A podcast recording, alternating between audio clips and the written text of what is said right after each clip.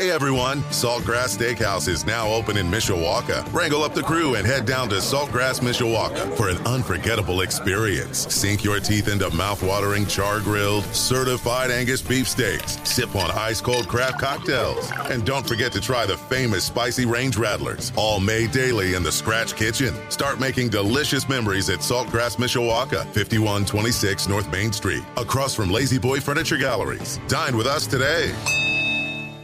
Sports Radio 960 WSBT. Good morning, I'm Jimmy Rosari.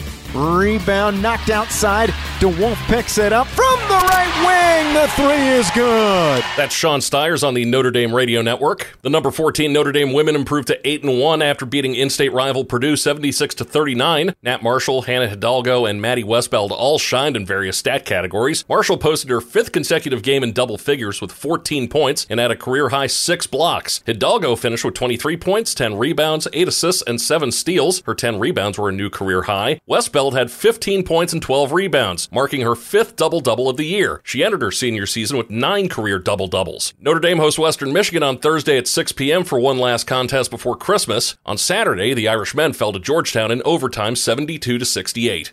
Graduate linebacker J.D. Bertrand accepted an invitation to the Senior Bowl, but his Fighting Irish career isn't over quite yet. Notre Dame's leading tackler 3 years running will play in the Sun Bowl, which will likely be his final game wearing blue and gold. The two-time captain totaled 266 tackles, 5.5 sacks, 2 forced fumbles, and 7 passes defended in his Notre Dame career.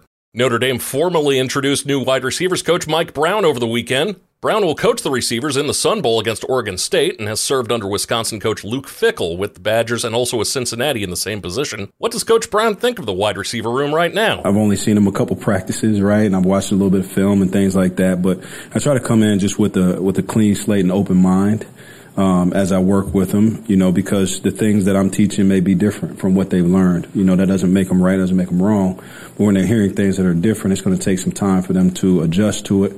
And, and then we'll start there. And then just as I said, we want to watch them continue to grow. I think there is some talent in the room. And I think that those guys are, there's a lot of youth in there.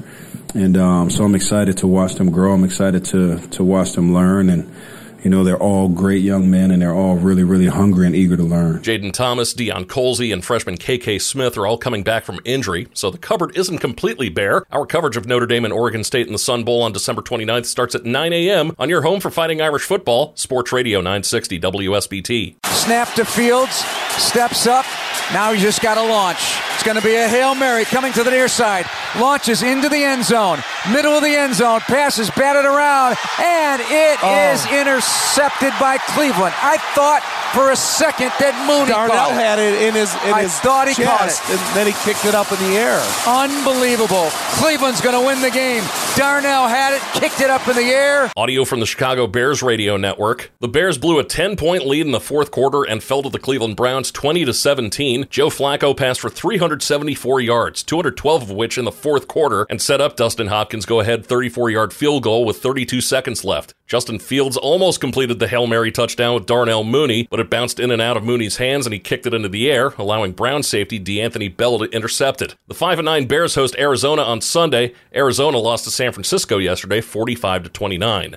Gardner Minshew matched his career high with 3 touchdown passes. Indianapolis rushed for 170 yards, and the Colts improved their playoff prospects with a 30-13 win over the Pittsburgh Steelers on Saturday. Jared Goff matched a career high with 5 touchdown passes, 3 of which to rookie tight end Sam Laporta. Detroit routing Denver 42-17 on Saturday night. Jackson in the gun, gets the snap, fakes the handoff, back to pass, fires down the middle. That's caught. Touchdown Baltimore.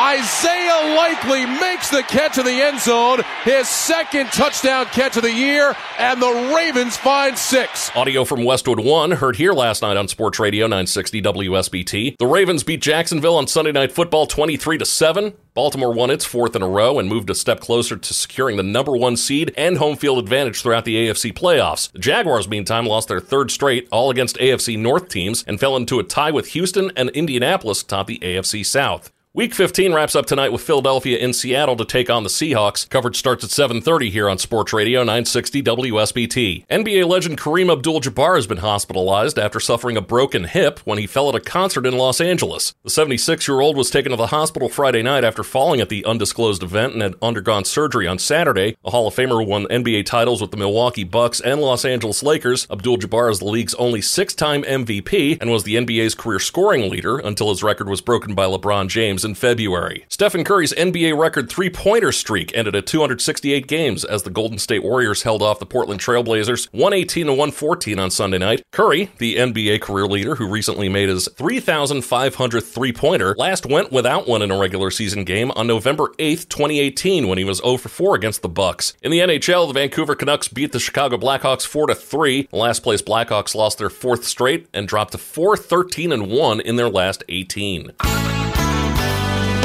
Windy and cold today with wind chills in the teens and 20s all day. We'll also continue to see lake effect snow and lower visibilities this afternoon.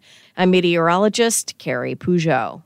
Hey everyone, Saltgrass Steakhouse is now open in Mishawaka. Wrangle up the crew and head down to Saltgrass Mishawaka for an unforgettable experience. Sink your teeth into mouth-watering, char-grilled, certified Angus beef steaks. Sip on ice-cold craft cocktails. And don't forget to try the famous spicy range rattlers, all made daily in the Scratch Kitchen. Start making delicious memories at Saltgrass Mishawaka, 5126 North Main Street, across from Lazy Boy Furniture Galleries. Dine with us today.